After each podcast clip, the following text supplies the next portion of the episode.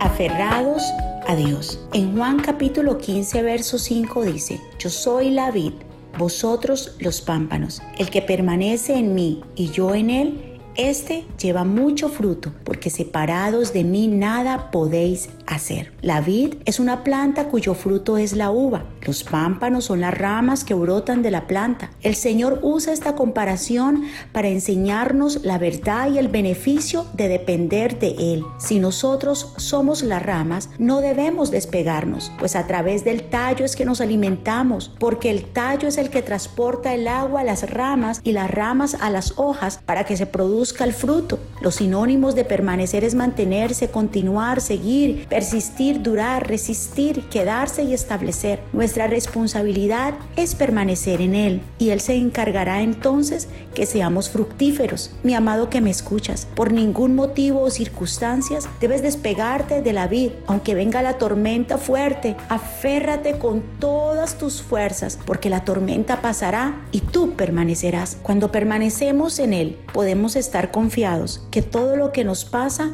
obra para bien. No nos alejemos de aquel quien dio su vida por amor a nosotros, aquel que solo tiene el agua de vida. Todo el que se acerca a Jesús y permanece en Él no vivirá más en estancamiento. No te aferres a nada en este mundo porque todo esto pasará. No vivas más en tristezas o en depresión. Elige vivir una vida plena y fructífera. Solo tú podrás tomar esa decisión. La única manera de producir frutos es estar aferrados a Dios. Los frutos son paz, amor, gozo. Todo esto está en Gálatas 5:22. Esto lo a experimentar solamente estando pegados a Él. Por eso, mira hacia el frente y no permitas que las circunstancias difíciles te roben los mejores momentos, los mejores años con tus seres queridos. Todo desierto es temporal. Solo tú decides cuándo salir de ahí. Hoy toma fuerzas y sigue pegado a Jesús. En Él está la plenitud. Bendiciones.